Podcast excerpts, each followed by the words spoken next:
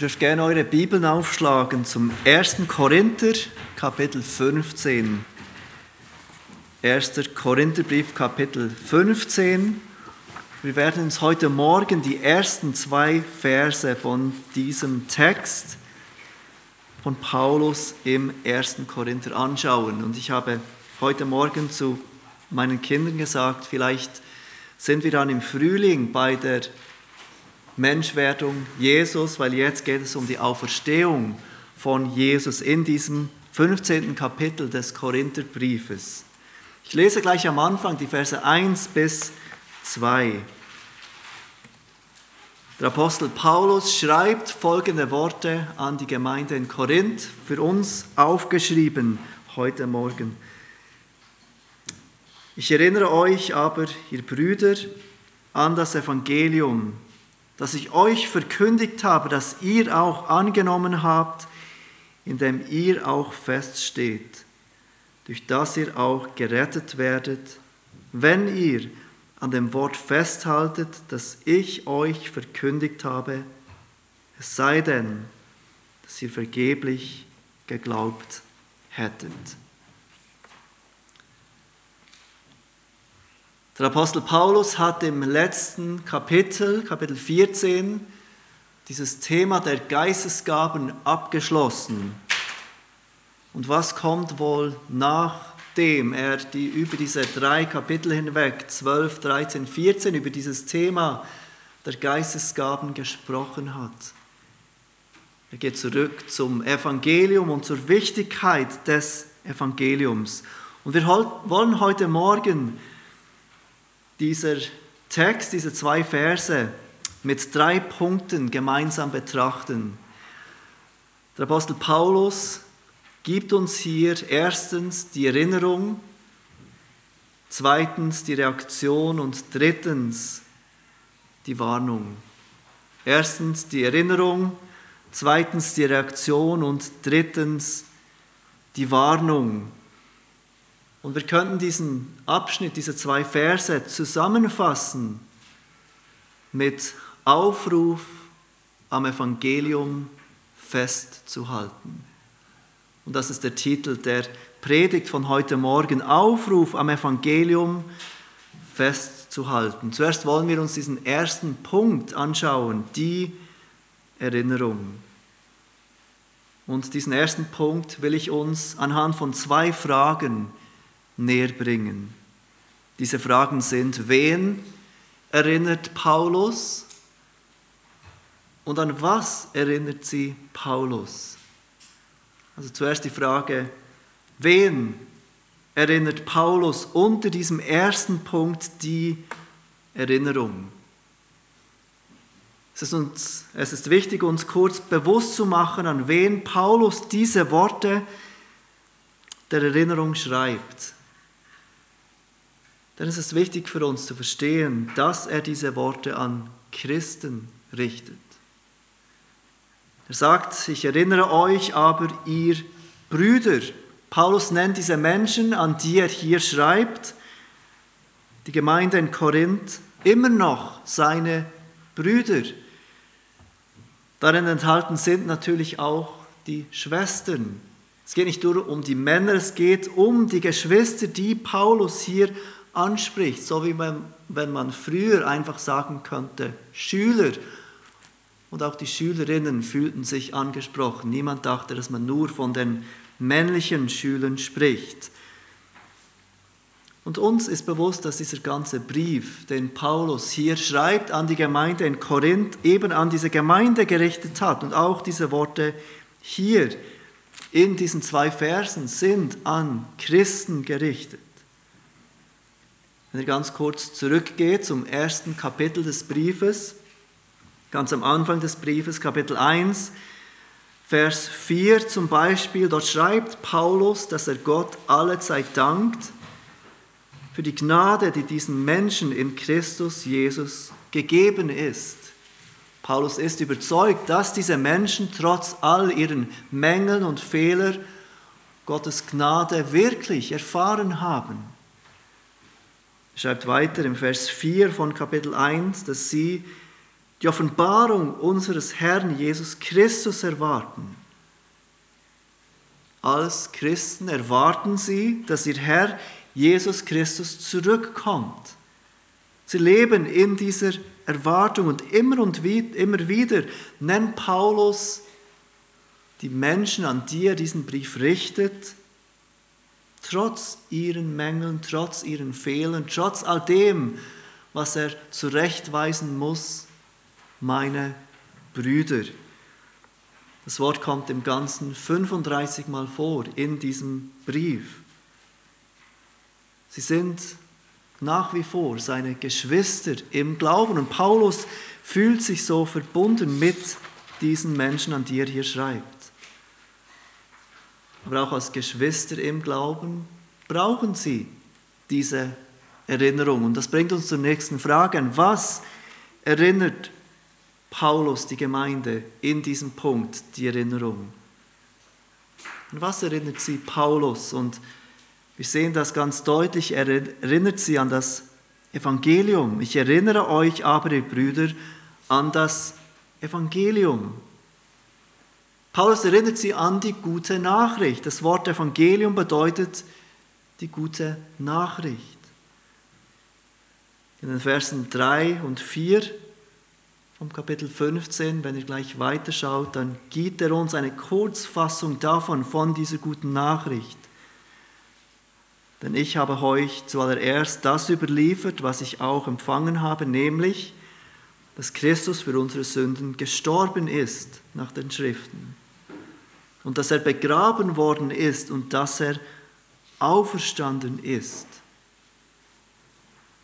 Früher im Brief nannte er das Evangelium das Wort des Kreuzes. Kapitel 1, Vers 18, denn das Wort vom Kreuz ist eine Torheit denen, die verloren gehen, uns aber, die wir gerettet werden, ist es eine Gotteskraft. Uns ist bewusst, dass er mit diesem Wort des Kreuzes das Kreuz von Jesus Christus meint, der für die Schuld unserer Sünden gekreuzigt wurde.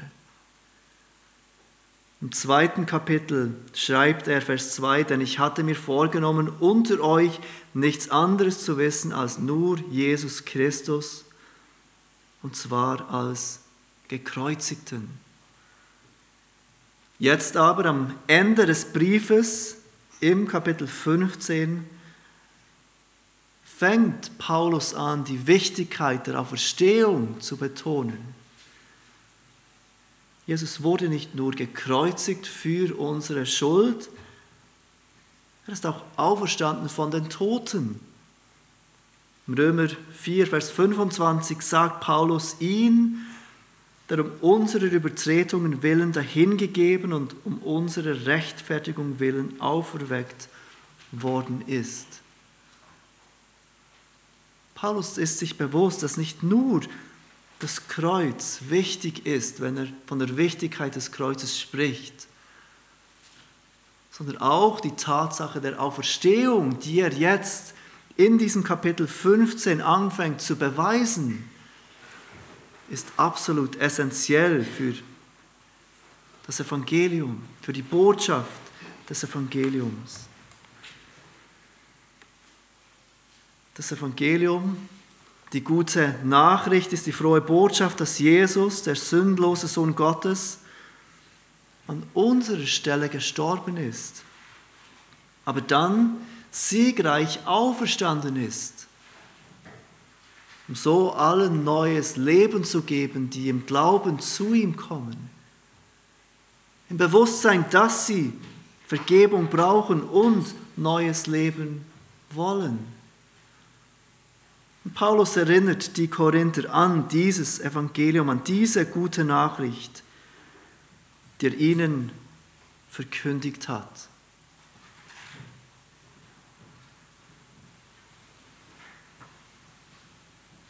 Genau diese Botschaft des Evangeliums hatten die Korinther aus den Augen verloren.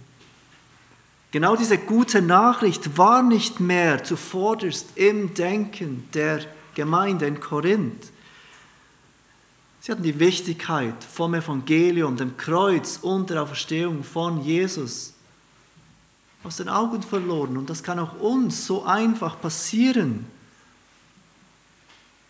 Da kommt eine Pandemie und plötzlich reden wir viel mehr von Impfungen und Maßnahmen, ob wir dafür sind oder dagegen, anstatt vom Kreuz und was das Kreuz in unserem Leben bewirkt.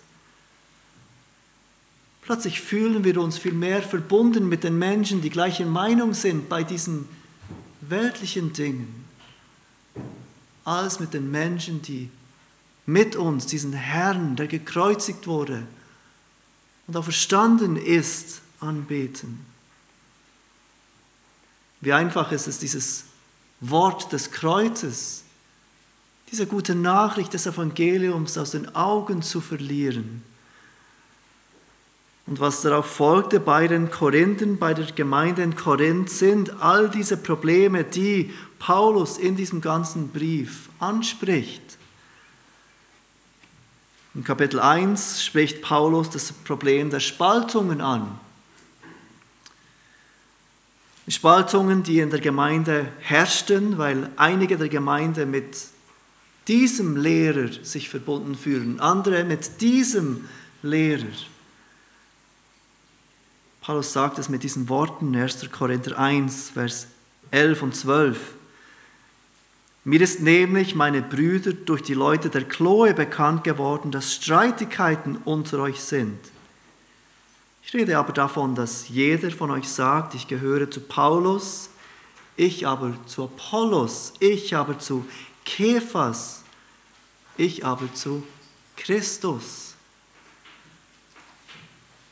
Das Evangelium hätte sie daran erinnert, dass wir alle eins sind in Christus. Dass wir uns nicht streiten und trennen, weil wir uns mit diesem Lehrer identifizieren oder mit dem Lehrer identifizieren. Wir sind alle eins in Christus, wir sind alle gleich schuldig. Und wir sind alle gleich aus Gnade gerettet durch Christus. In Kapitel 5 spricht Paulus das Problem der Unzucht in der Gemeinde an. Die Gemeinde tolerierte Sünde. Sie waren stolz, dass sie diese Sünde tolerierte. Sie waren ja liebevoll und bereit, Menschen aufzunehmen, so wie sie sind. In Vers 1 von Kapitel 5 schreibt Paulus folgende Worte, Verse 1 und 2. Überhaupt hört man von Unzucht unter euch, und zwar von einer solchen Unzucht, die selbst unter den Heiden unerhört ist, dass nämlich einer die Frau seines Vaters hat. Und ihr seid aufgebläht und hättet doch eher Leid tragen sollen, damit der, welcher dies tat, welcher diese Tat begangen hat, aus eurer Mitte hinweggetan wird. Paulus spricht dieses Problem an, dass in der Gemeinde herrschte, dass sie Sünden tolerierten, anstatt zu konfrontieren, offene Sünde. Aber das Evangelium würde ihnen bewusst machen, dass Jesus gestorben ist, um sein Volk zu befreien von der Macht der Sünde. Obwohl wir noch alle mit der Gegenwart der Sünde kämpfen, jeden Tag. Wir können nicht der Sünde freien Lauf lassen. Wir können nicht der Sünde freien Lauf lassen, mit ihr Frieden schließen und gleichzeitig Jesus als unseren Herrn bekennen. Jesus, der genau für diese Sünde sterben musste. Dies bedeutet, das Evangelium zu verleugnen. Und die Gemeinde hatte die Wichtigkeit, auch in diesem Punkt des Evangeliums aus den Augen verloren. In Kapitel 6 spricht Paulus ein neues Problem an, das Problem des Rechtsstreites unter den Brüdern. Er sagt es mit folgenden Worten im Vers 1, wie kann jemand von euch, der eine Beschwerde gegen einen anderen hat, sich bei den Ungerechten richten lassen, anstatt bei den Heiligen. Und dann im Vers 6 von Kapitel 6 sagt er weiter, sondern ein Bruder führt Rechtsstreit mit dem anderen und das vor Ungläubigen. Das Evangelium hätte dieser Gemeinde bewusst machen sollen, dass Jesus, der Sohn Gottes, nicht sein eigenes Recht forderte, sondern sein Leben hingab, sich selbst hingab, auf seine eigenen Rechte verzichtete, um anderen Menschen zu dienen. Und dabei hat Jesus auf Gott vertraut, auf den gerechten Richter. In Kapitel 7 geht es um ein weiteres Problem in der Gemeinde, das Problem oder die Frage der Ehe und Ehelosigkeit. Da waren einige Menschen in der Gemeinde, die schienen der Meinung gewesen zu sein, dass auch die Verheirateten besser so leben sollen wie Nicht-Verheiratete dass es geistlicher ist, nicht verheiratet zu sein und auch wenn man verheiratet ist, lieber so zu leben, als wäre man nicht verheiratet. Aber das Evangelium klar vor ihren Augen würde ihnen bewusst machen, dass es nicht auf unseren Ehestatus drauf abkommt, Unsere Identität kommt allein durch unsere Verbindung mit Jesus. Wir sind verbunden mit ihm, wir sind eins mit ihm, wir sind in ihm und leben durch ihn. Und als seine Nachfolger sind wir alle aufgefordert, aufopfern zu leben, ob wir verheiratet sind oder nicht. Beides ist eine Gabe vom Herrn allein zu sein oder verheiratet zu sein. Beides soll eingesetzt werden für Gottes Reich. In Kapitel 8 spricht Paulus von dem Problem des Götzenopferfleisches. Einige beriefen sich auf ihre christliche Freiheit währenddem sie Götzenopferfleisch aßen, währenddem es anderen in der Gemeinde einen Anstoß war. Es gibt ja keine Dämonen, dieses Fleisch ist einfach normales Fleisch, ich kann das essen, das spielt keine Rolle, was mit diesem Fleisch vorher passiert war. Aber es war ein Anstoß für die anderen Geschwister. Und diese einen Geschwister, die sich stark nennen oder stark von sich denken, berufen sich auf die christliche Freiheit. Ich habe ja die Freiheit, das zu tun. Und auch hier haben sie das Evangelium aus den Augen verloren und ihre Freiheit war viel stärker gewichtet. Das Evangelium würde ihnen bewusst machen, dass Christus nicht nur für sie starb, um ihnen Freiheit zu geben, sondern dass er auch für den Bruder oder die Schwester starb, die ein Problem damit hat, wie du deine Freiheit in Christus auslebst. Das Evangelium würde sie daran erinnern, wie Christus sich einschränkte und auch hier wieder auf seine Rechte verzichtet sich gerne einschränkt zum Guten des anderen. Kapitel 11 spricht Paulus das Problem beim Abendmahl an.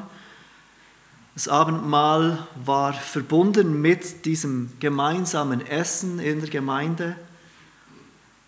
Und dabei war es offenbar so, dass sich einige die Bäuche vollschlugen, während andere hungrig nach Hause gingen, die sowieso schon nicht genug hatten. Und da war kein Achtgeben aufeinander, da war keine herzliche Fürsorge füreinander. Das Evangelium würde ihnen bewusst machen, dass Jesus arm wurde wegen uns. Er kam von der Herrlichkeit des Vaters wurde Fleisch geboren von einer einfachen Jungfrau, wuchs in diesen einfachen Verhältnissen auf, gab sein Leben hin für diese Brüder und Schwestern, um die sich die Gemeinde nicht kümmerte. Die hungrig blieben, während sie ihre Bäuche füllten und dachten, dass sie das zur Ehre des Herrn taten, weil es war ja für das Mahl des Herrn. Dann in Kapitel 12 bis 14, das ist das, was uns am meisten noch in den Köpfen ist, diese Geistesgaben.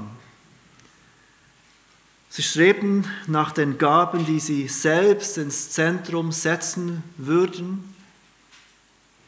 Sie strebten nach den Gaben, die ihnen Popularität einbringen würden, diese Gaben, die man haben sollte. Aber sie strebten nicht danach, was die Gemeinde aufbauen würde. Sie verlierten aus dem Blick, dass die Gaben dafür gegeben wurden, um die anderen aufzubauen, nicht sich selbst. Und auch hier wieder ging der Blick aufs Evangelium verloren.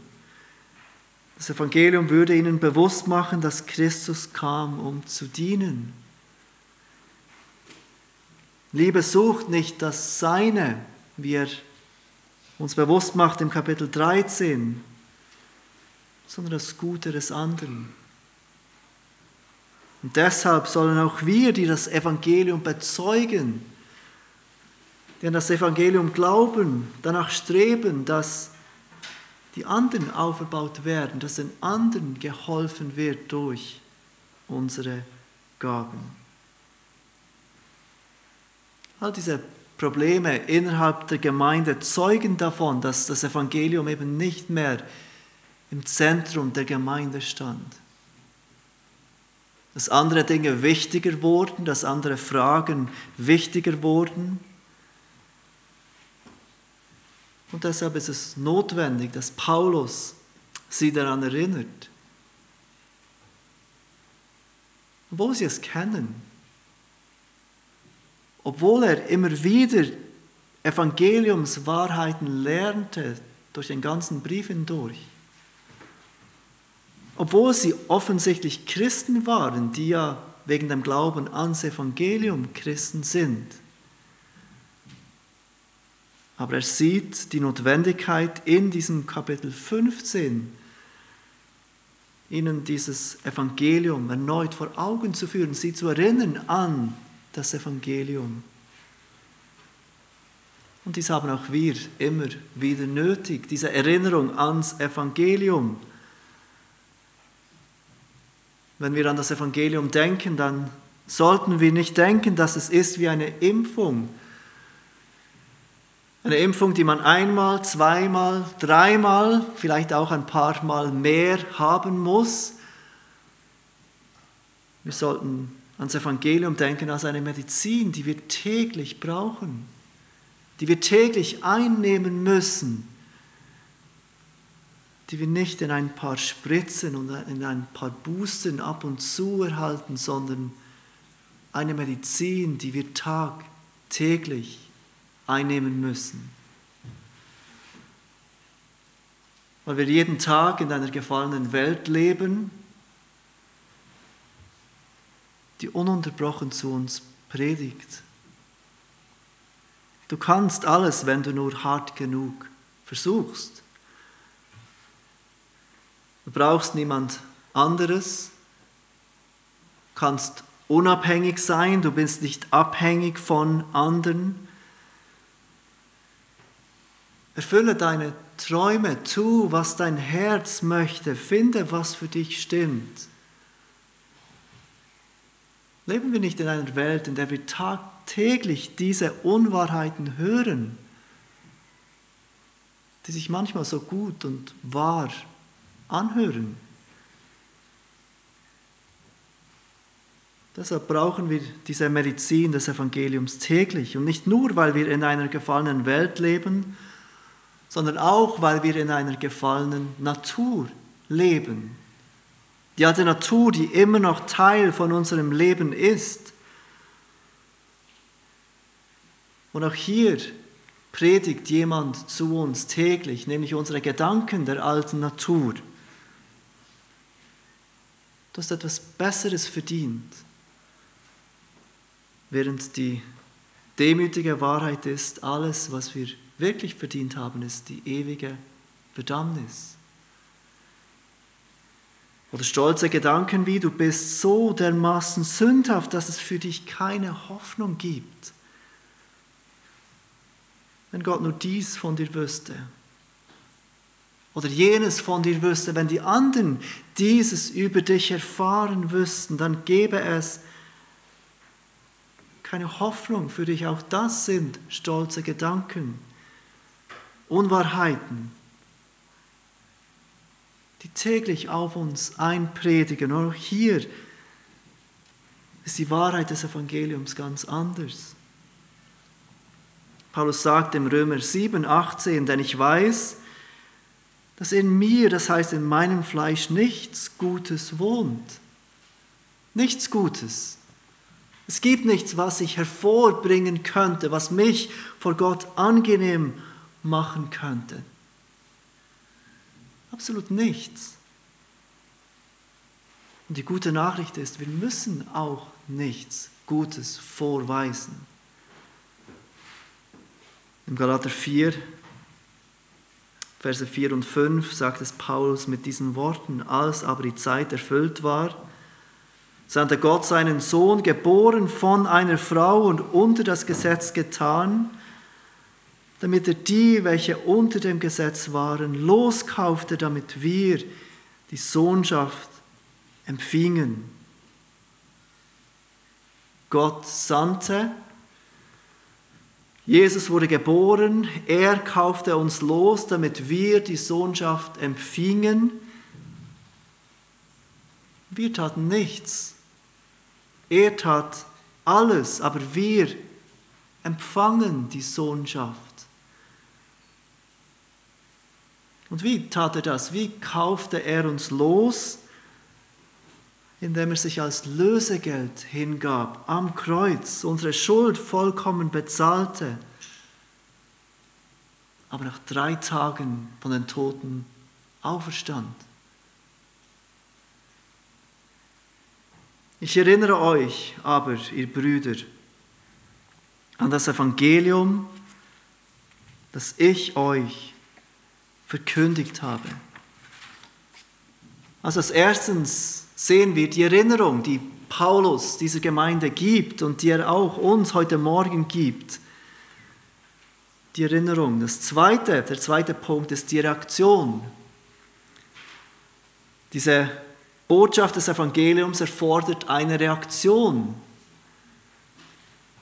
Diese Verkündigung der guten Nachricht, was Christus für uns getan hat, fordert ein Reagieren von unserer Seite her. Und zwar nicht nur einmal, sondern immer wieder sollen wir darauf reagieren. In den Versen 1 und 2 vom 1. Korinther 15 nennt Paulus drei Dinge, die diese Reaktion beschreiben. Und man könnte sagen, dass er hier von einer Reaktion in der Vergangenheit, der Gegenwart und der Zukunft spricht. Vergangenheit, Gegenwart, Zukunft. Das Erste, was er sagt, sie haben das Evangelium angenommen. Er spricht hier von der Vergangenheit, das, was als erstes passiert ist in der Vergangenheit. Sie haben das Evangelium angenommen. Das Wort angenommen bedeutet für sich selbst nehmen oder etwas mitnehmen, etwas entgegennehmen.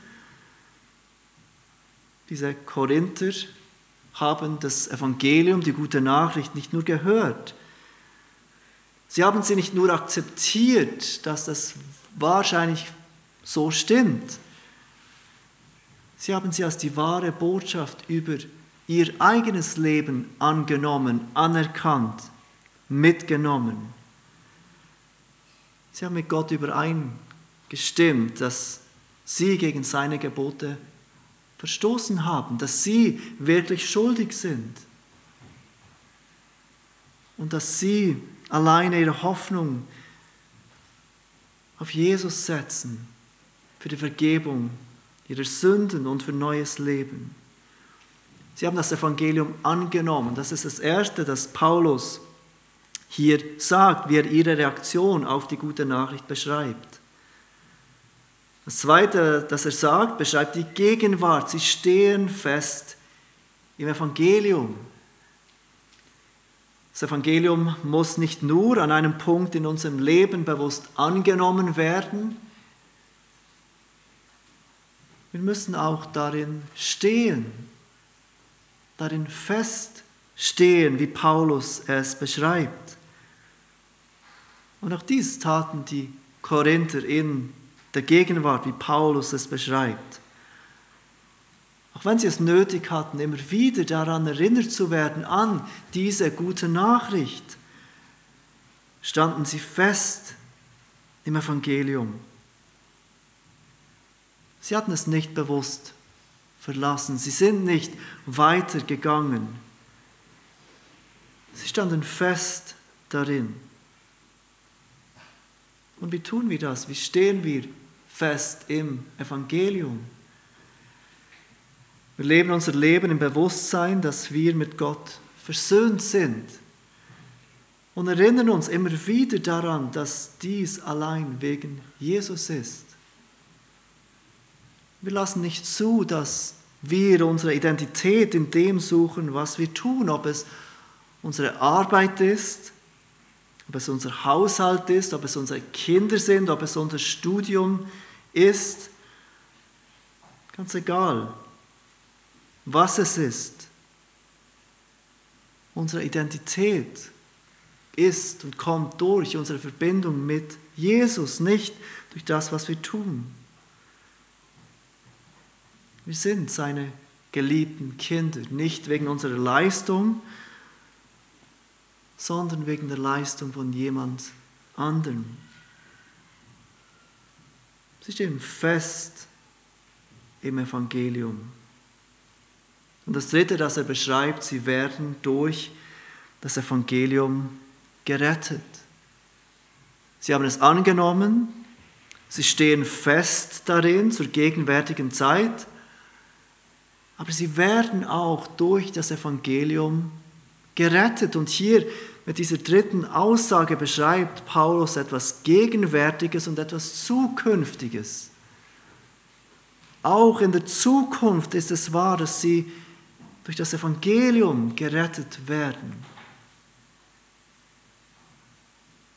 Es ist nicht so, dass wir mit dem Evangelium anfangen und dann irgendeinmal gut genug sind, gut genug geistlich sind, dass wir plötzlich jetzt unsere Werke vorbringen können als Grundlage.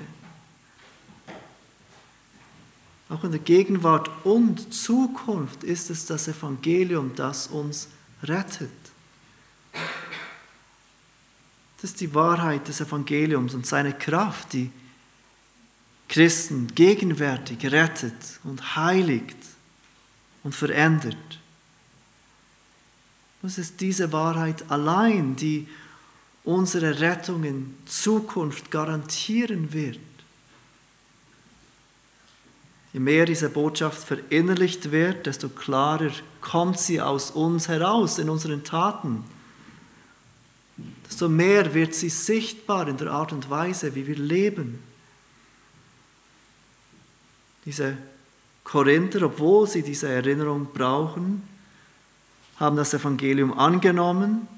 Sie stehen fest im Evangelium und sie werden durch das Evangelium gerettet.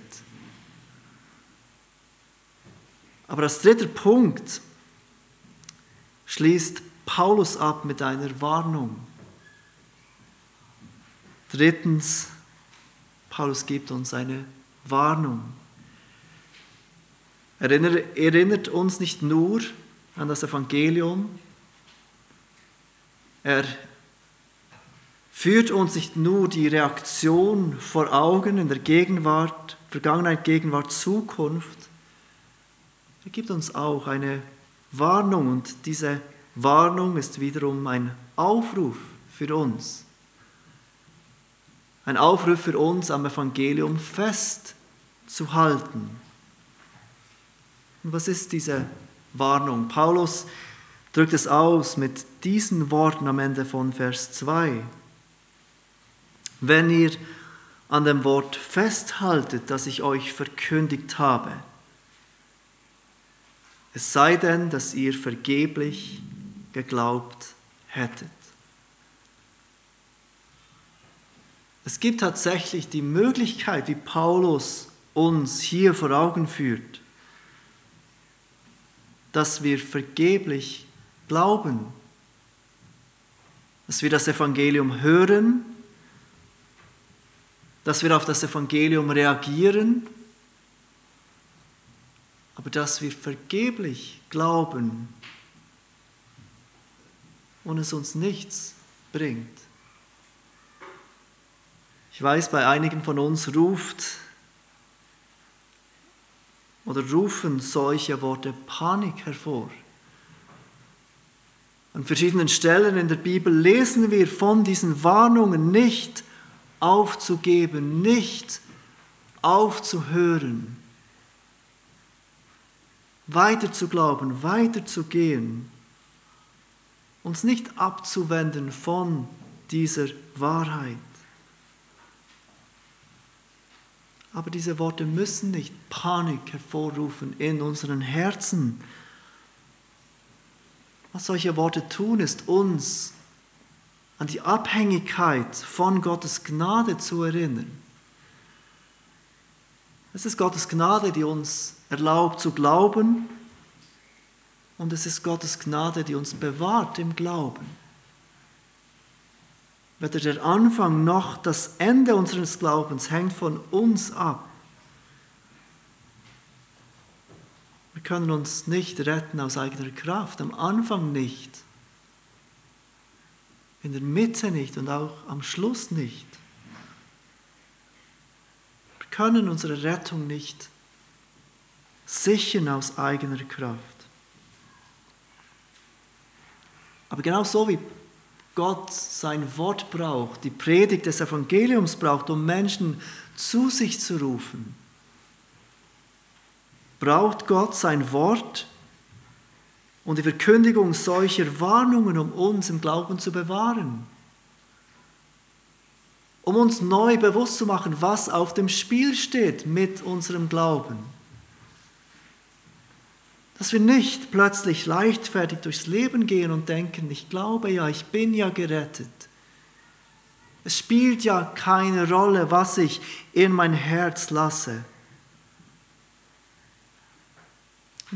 Lukas 8 gibt Jesus dieses Gleichnis vom Seemann. Ich glaube, das ist den meisten von uns bekannt. Dieser Seemann, der Gottes Wort sät auf verschiedenen Boden und es gibt diesen verschiedenen, diese verschiedenen Reaktionen auf dieses Wort.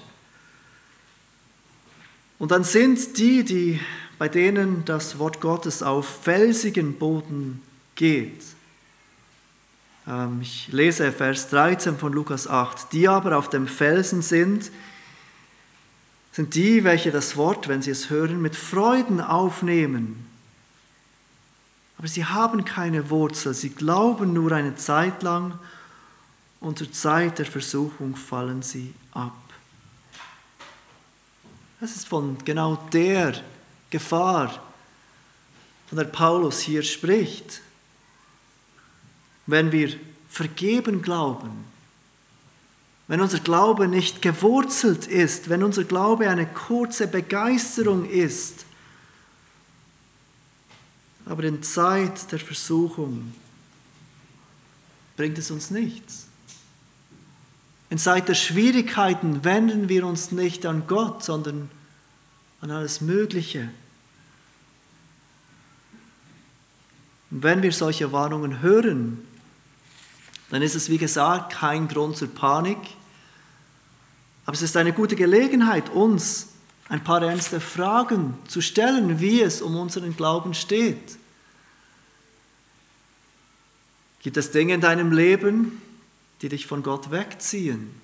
Dinge, die du bewusst zulässt. Und wäre es vielleicht an der Zeit, solchen Dingen weniger Raum zu geben? Gibt es Menschen in deinem Leben, die einen großen Einfluss auf dich haben, die den Glauben an Jesus in Zweifel ziehen? Und wäre es vielleicht an der Zeit, dass du dich mehr mit Menschen abgibst, die dich ermutigen im Glauben, die dir helfen, die dich näher zu Jesus bringen, anstatt von ihm wegzubringen.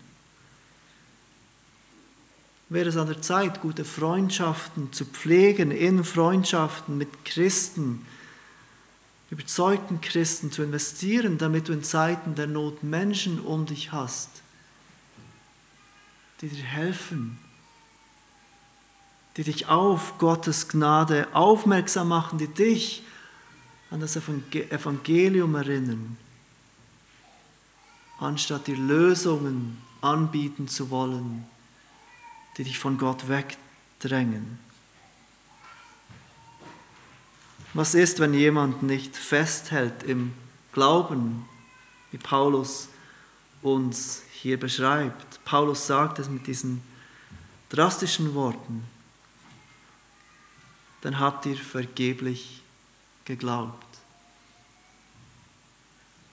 Und deshalb ist dieser ganze Text, diese zwei Versen, diese Erinnerung, diese Reaktion und diese Warnung ein Aufruf für uns heute Morgen, im Evangelium festzuhalten. Lasst uns miteinander beten.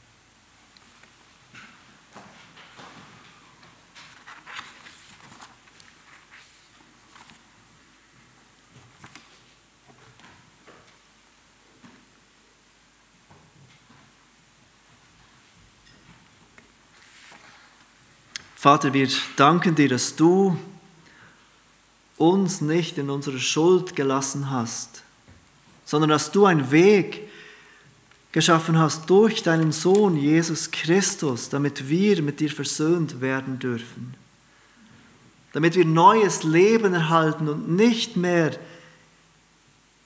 in unserem alten Leben leben. Du siehst die Gefahr, die besteht, dass wir das Evangelium aus den Augen verlieren, dass wir abkommen von diesem Weg. Und wir danken dir für diese Warnungen in deinem Wort, die uns an die Wichtigkeit des Evangeliums erinnern und an die Schwachheit von uns selbst, damit wir festhalten. Vater, du siehst, unsere Leben und du kennst unsere Herzen. Du siehst, wie es um unseren Glauben steht und ich bitte dich, dass niemand hier, der zuhört, sich selbst täuscht mit einem Glauben, der sich als unecht erweist, sondern dass wir alle erfahren dürfen, wie du uns in Glaubenskämpfen und Nöten zur Seite stehst, unseren Glauben bewahrst und uns bis ans Ende zu dir führst. Amen.